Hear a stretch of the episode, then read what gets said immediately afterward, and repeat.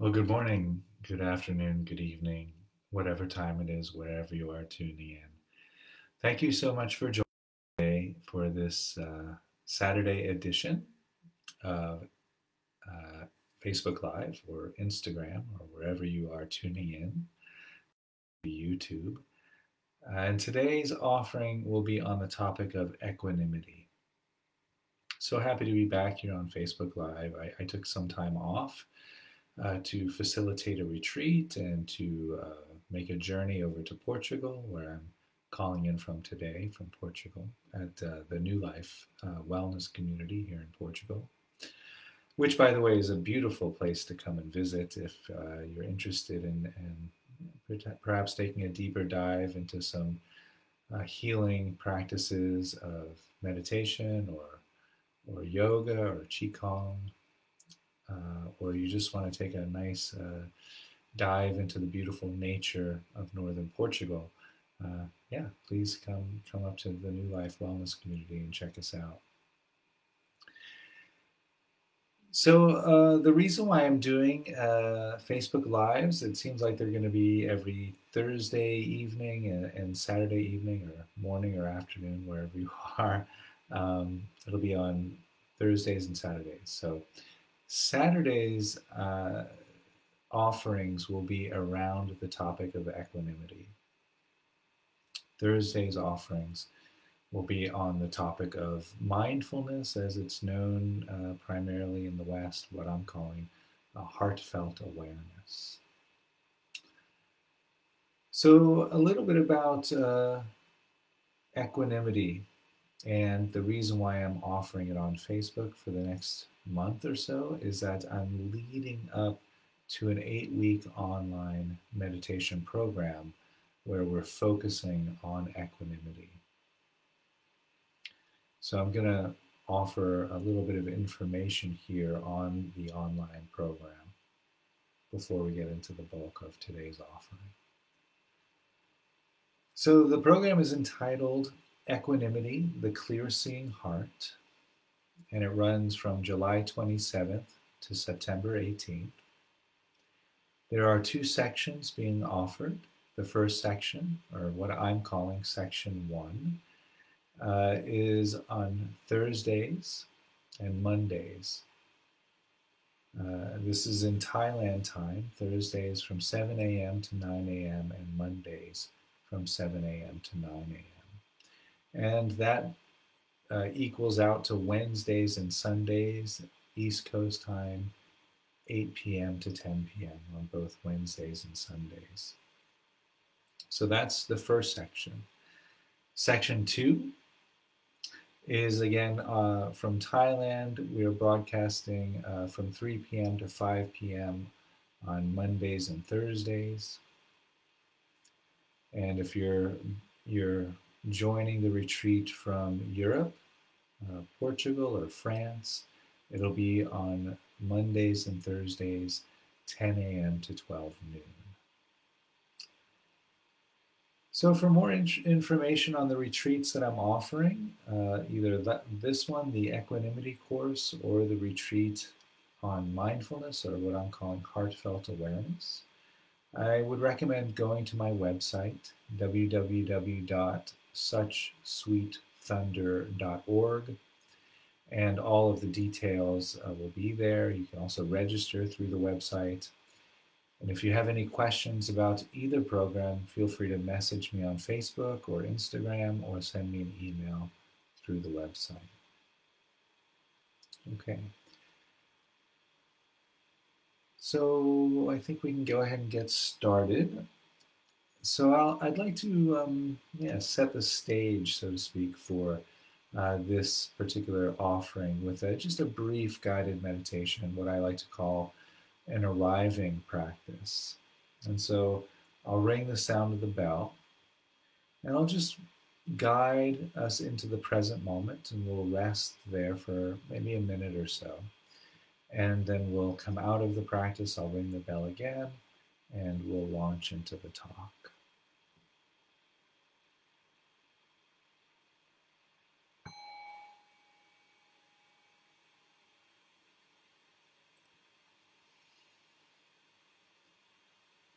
Hmm. And so the invitation here is just to arrive into this present moment.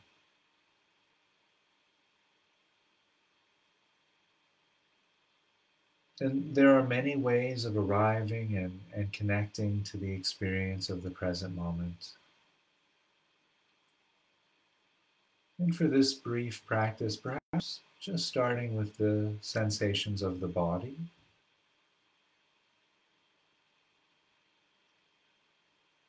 So perhaps just noticing how the body feels right now in this current posture.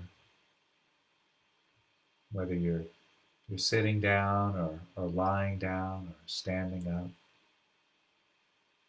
Just connecting to the to the feeling of the posture.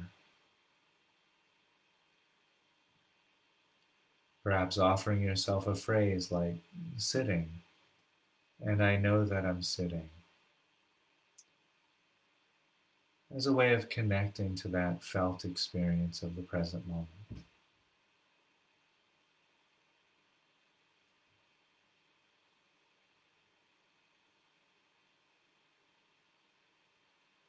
We might continue arriving by noticing the contact of the feet against the ground or the floor or the carpet.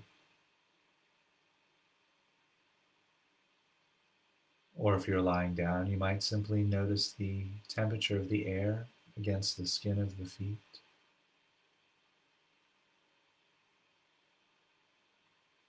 And inviting the muscles in the feet to relax, rest, grow soft.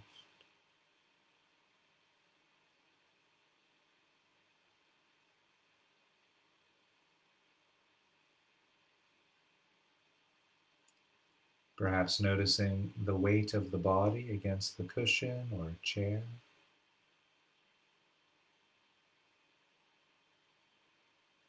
Inviting the muscles underneath those sensations to relax and unwind, rest.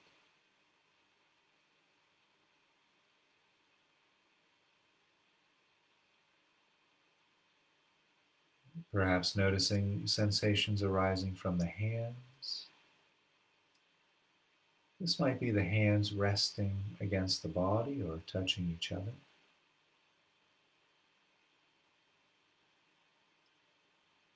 Inviting the hands to relax, grow soft, rest.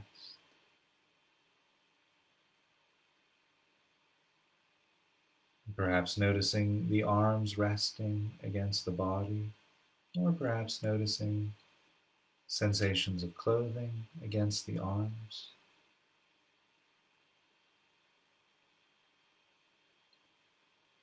and inviting the muscles in the arms to relax and rest.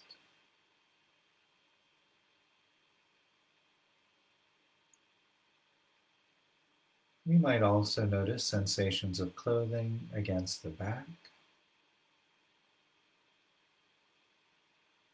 inviting the muscles in the back to relax, unwind, rest.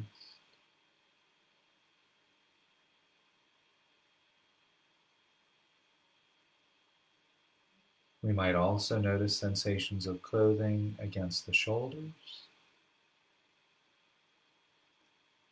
inviting the muscles in the shoulders to unwind, grow soft.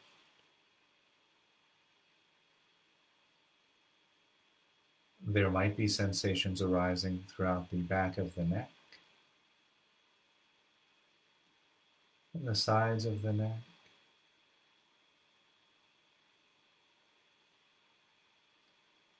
inviting the muscles in the neck to rest.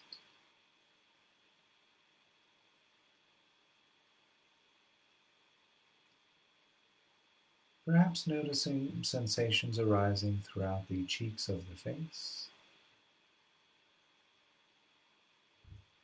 Letting any tension or stress that's held in the face go.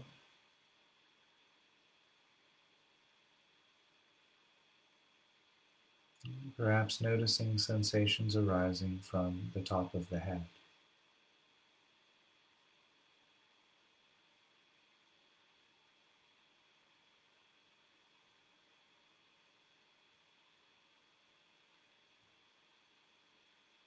So, taking a few moments here just to continue arriving, settling, resting.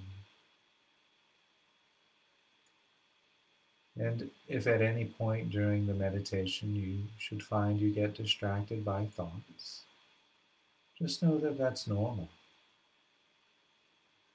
Smilingly recognizing the distraction, letting it go.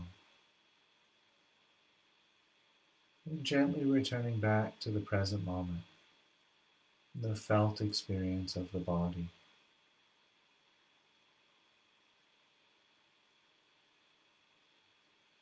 Resting, resting.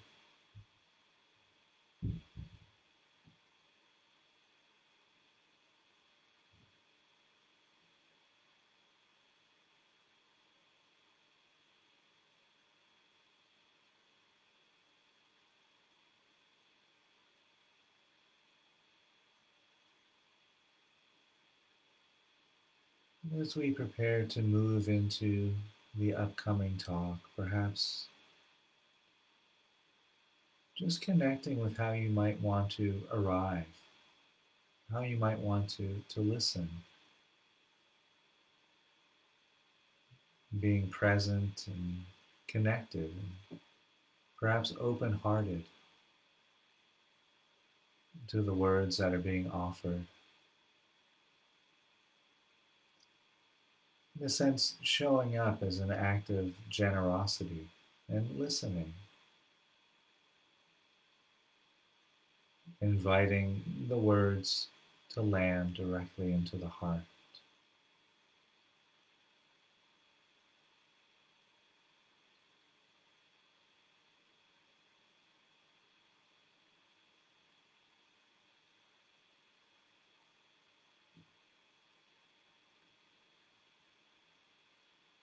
So, in the next breath or two, I'll ring the sound of the bell and bring us back into a conversational space.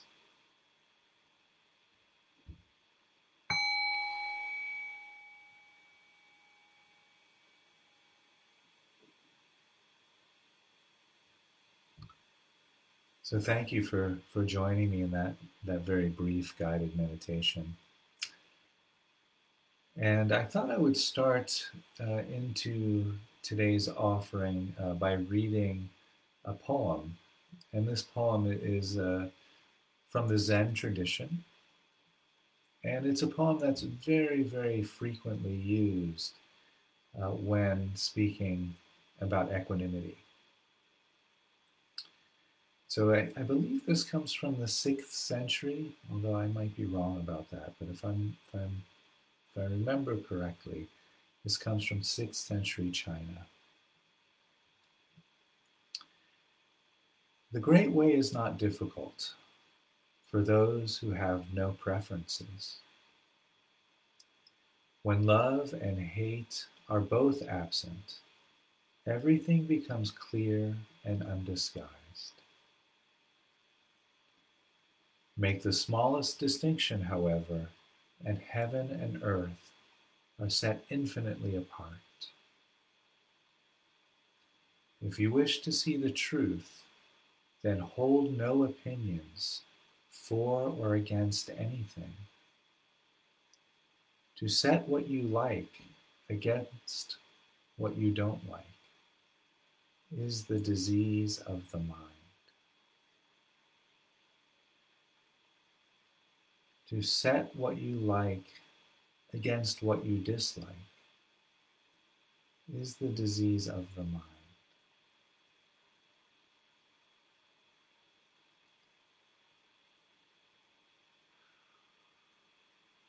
So those words really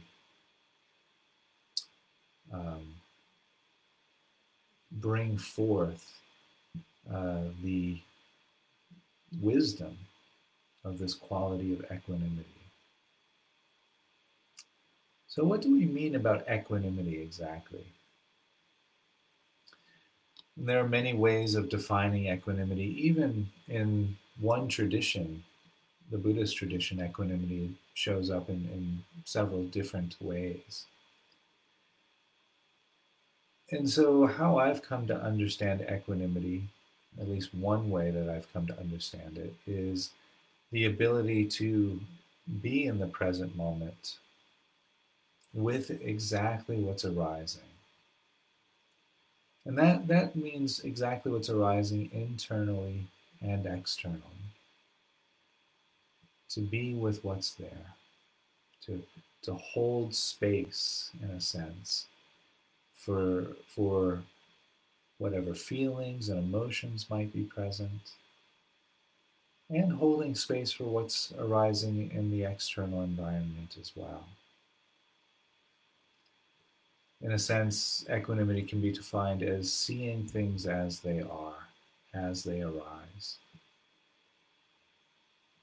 Now, this often creates a bit of tension, right? We often uh, go into our life uh, experiencing life as it's arising and at the same time feeling a dissonance to that.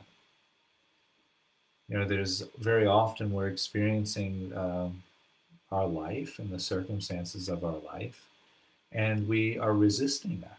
We're thinking to ourselves, no, that shouldn't be happening, right? Or this is not how it should be right?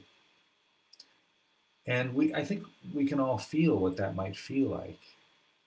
Particularly right now, there's such division in America. You know, today the, the Supreme Court handed down a ruling that, uh, well, at least from what I can see, is creating a lot of dissonance, a lot of upset. And that's fine, that's normal right? And we can take that upset as a sign that we're uh, seeing what's what's arising against how we think things ought to be. And that creates that tension, that dissonance. Right? So equanimity asks us that when we're in the midst of that, Equanimity asks us to rest with that. That when we cannot be uh, available to what's arising in the present moment, then at least we can hold that dissonance with equanimity. And in a sense, this is brings us to self-compassion, right? You can see here how equanimity and compassion are intimately connected when we're in a challenging situation can we hold the emotions of that challenging situation with an open heart, with a, with a kindness towards ourselves, and with a kindness towards what's arising externally? The Great Way has no difficulties when we can let go of our preferences and prejudices, our likes and dislikes, our wants our needs. It's not that those are bad or wrong or we shouldn't have them, but the practices of equanimity allow us to, yes, honor our preferences and prejudices, our likes and dislikes, and not to be attached to the outcome. Not to be attached to what we think ought to be happening. Because then we're just arguing with the inarguable aspects of the present moment, right? And so when we enter into an argument with uh, the inarguable aspects, we suffer, right? We struggle. There's a tension there a resistance. And so when that resistance is there, and it's quite normal, uh, particularly when we're perhaps in a country where there's so much division, there's bound to be this tension, right? Can we rest in the experience of that resistance? Can we hold that tension with that open heart. When we do that, when we hold the experience of the present moment in this open heart of equanimity, eventually that resistance begins to shift and soften.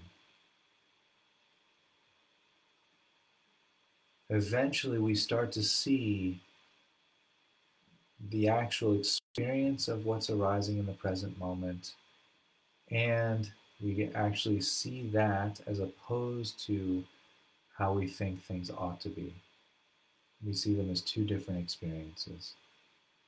When we're caught in the midst of the arguments, we don't see the difference there. We just see what's arising and we say to ourselves, of course, this shouldn't be happening. Of course, that's making me so angry.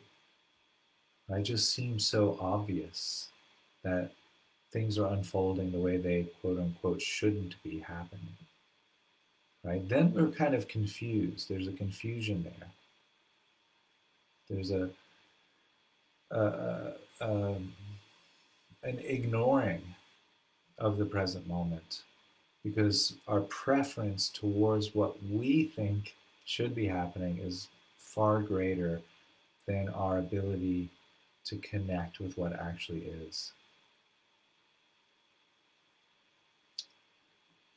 So these practices of equanimity, so beautiful, so so helpful, so uh, such a source of resilience and strength, because it allows us to to be, in a sense, cultivating a type of peace with what's arising in the present moment and the resistances that are arising within us. And so here's the, the, the time in the talk where I often get this question what about, you know, what is happening? What, what about uh, how can we move forward for social change, for social justice, and be equanimous at the same time? If we're really letting go of the argument, then ha- isn't this just blind passivity? And actually, when we really engage with the practices of equanimity, uh, we recognize that it's the exact opposite of blind passivity. And in fact, the, the resistance to the present moments, that becomes felt as a passive state because it's our, it's our normal reactive process. And when we're in a normal natural reactive process, we kind of shut down. We're kind of on autopilot, right? We do this same reactive process, whether it's yelling, kicking, punching, screaming, or shouting, or we just numb out, uh, because that's what we've always done in the past, right? So, in a sense, that is a passive state, even though it might seem active because we might be uh, moving forward in a in a in a very um, aggressive way. But it's instinctual. And there's a numbing out there.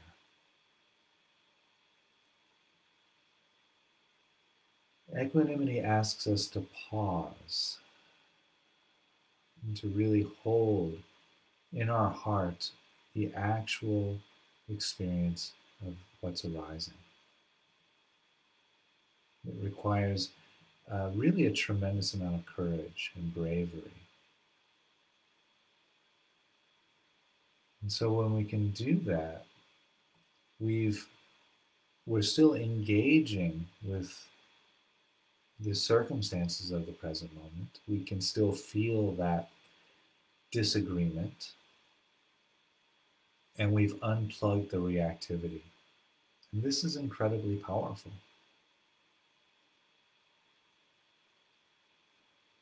because now we're able to move forward to address the imbalance, to move forward for social change if that's what's required, free from our anger, free from the reactivity.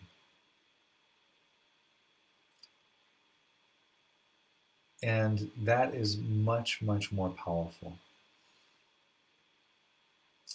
Because when we do move forward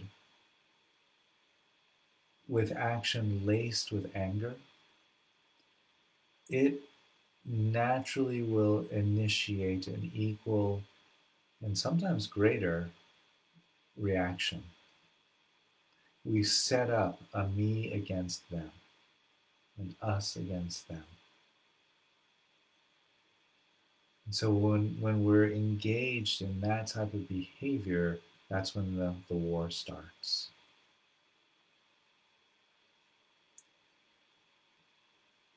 Equanimity asks us to disengage from the war and move forward for that social change with the energy of kindness and compassion.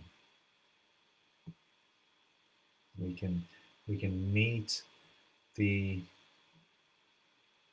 the situation at hand with this energy of the open heart, uh, it's much less likely that the people who we're talking to, the people who we're engaging with, are going to meet that open heart with resistance.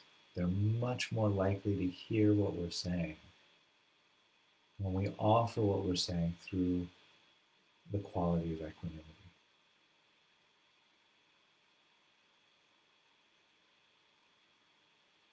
So, I guess the reason why I'm entering into this talk here in this way is because uh, there is so much division right now, not only in America, but in the world. And I often get the question around equanimity. You know, yeah, it's great in theory, but I, I'm really afraid that if I become a equanimous, then I won't be able to engage in these types of social justices. And I completely disagree. To allow the, the upset, the tension, the anger, or the fear to inform us. Yeah, that really made me angry. Allow that angry anger to be there for as long as necessary. and then engaging in practices of, of equanimity so that that anger can subside. We still use the information of that emotion. That, that information will still be there, but that, that really, really fiery negative charge can be put aside. And one might think that once we put that anger aside and move forward, because the the the fiery heat of anger is no longer in there, that it loses its power. But actually, it's quite the opposite. It's quite the opposite. When, when we can move forward with kindness, with equanimity, with compassion, it's far more powerful because we do take the energy out of the reaction from the people listening to us. We remove the need for the argument.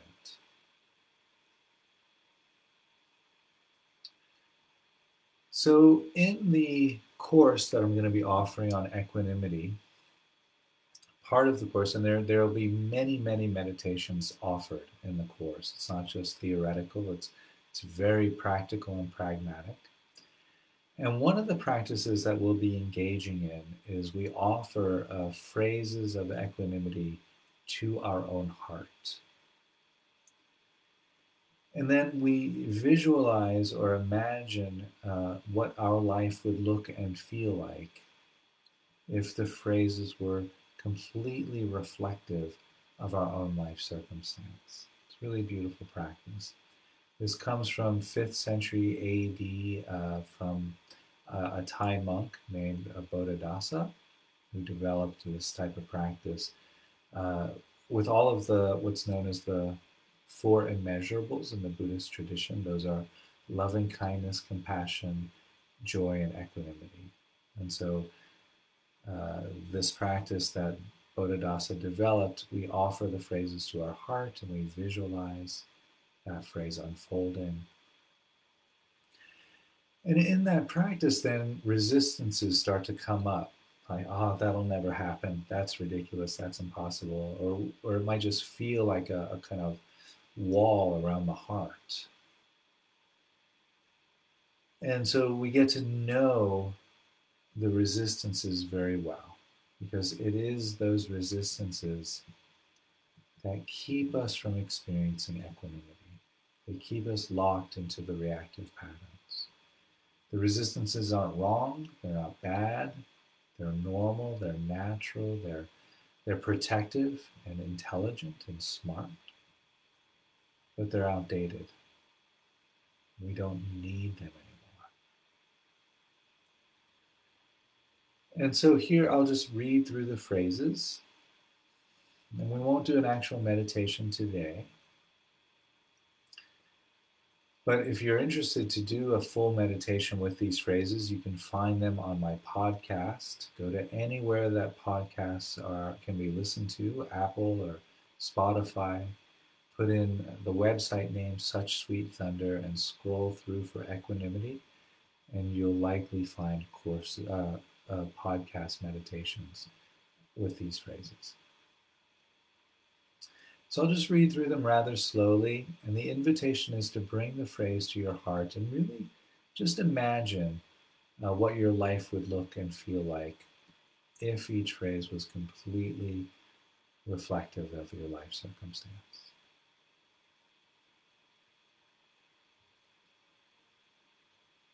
May I be free from preference and prejudice.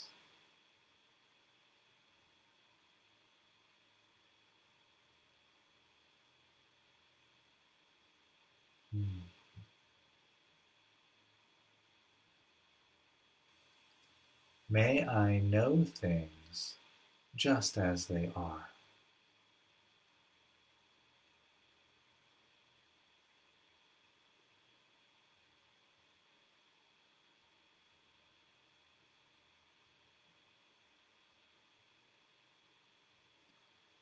May I experience the world knowing me just as I am.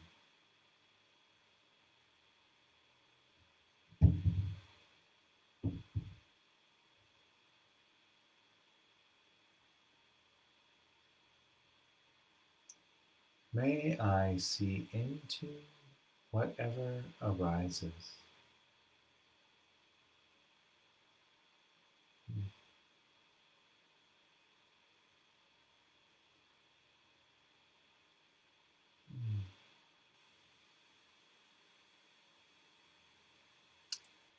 So just holding those phrases, what comes up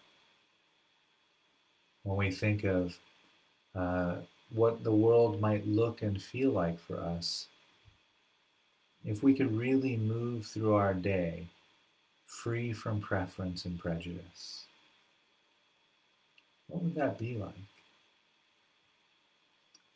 Now, there's sometimes some confusion around this phrase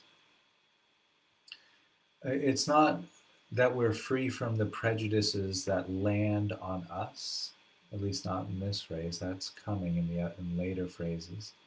But here, free from uh, the prejudices that we might harbor towards other people or other experiences.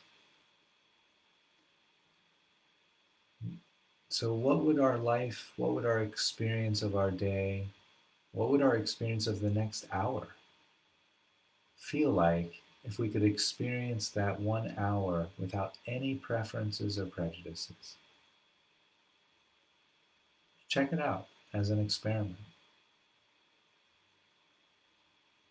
What would your next 15 minutes feel like without any preferences or prejudices? The second phrase, may I know things just as they are.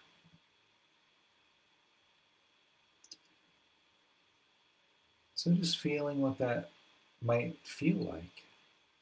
If you could know uh, life as it was unfolding, just in that pure state of the unfolding. We could bring this back to actually the felt experience of the body. What would what would our experience of our own body be like if we could feel the sensations of the body as they are without any visualization or imagination of our body, without any concept of the body, without any word body or word legs or feet or back or shoulders or head or face? What would our experience of our body be like? We could really just feel the body just as it is. That's just one example of how one might explore that particular practice of equanimity.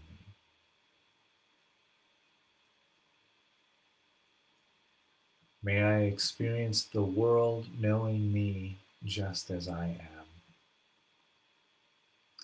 And I find that this phrase usually brings the most resistance for people that I work with. You know, that inner critic can be so tenacious. We're happy to have the world experience us just as we are uh, when we can titrate that. right? Maybe uh, just to know, uh, to experience, or to know me, to know 10% of me. But the phrase is, may I experience the world knowing me exactly as I am, without any ego there. Right? That's a completely egoless state. What would that be like?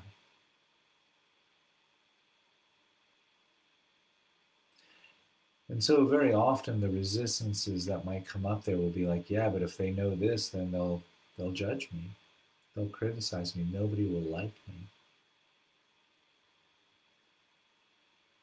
But we can go a little bit deeper than that with that phrase. Recognizing that if the world really knew us just as we are, then they would know the divinity of who we are.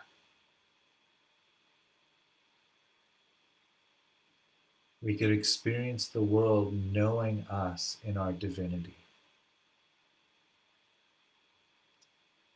knowing us as the Buddha within, our Buddha nature, or the Christ within or knowing us as Allah, or knowing us as the Creator that we are. May I experience the world knowing me, free from preference and prejudice, just as I am.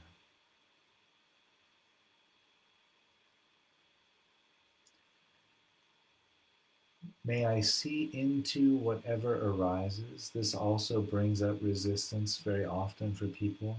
What does that exactly mean? May I see into whatever arises? And I could give some suggestions around that, but I, I, think it's more fun for us just to explore that. And so perhaps uh, my invitation to you all is to hold that phrase or any one of these phrases over the next week. And if anything, any questions or, or shares come up, uh, feel free to message me. Let me know. Let me know what's coming up for you. If you hold one or more of these phrases, but really this last phrase I think can be really uh, a really rich exploration. What would life be like if we could really see into whatever arises? What does that mean exactly? What does that mean for you?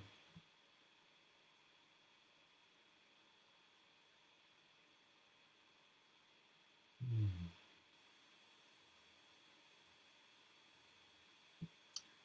This great way has no difficulties. If we can be free from preference and prejudice. But make the slightest distinction, and heaven and earth are set infinitely apart.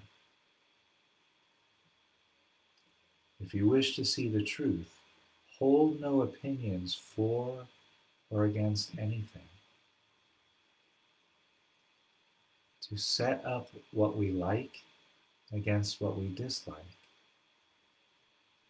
is the dis-ease of the mind.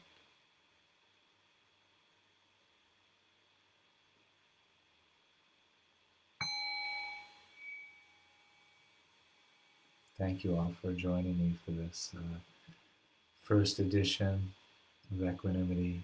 I'll be back again next Saturday around the same time doing something quite similar but a different talk. And hope to see you on the retreat. If you really feel this is a uh, intriguing or it might be a rich exploration for you, to take a deep eight week dive into the qualities of equanimity, again, visit the website suchsweetthunder.org and you can find out more about the retreat program there. Thank you. That was a lot of fun. I really appreciate you all being here. And um, see you next time. Have a great evening, a great morning, a great afternoon. Thank you. Thank you.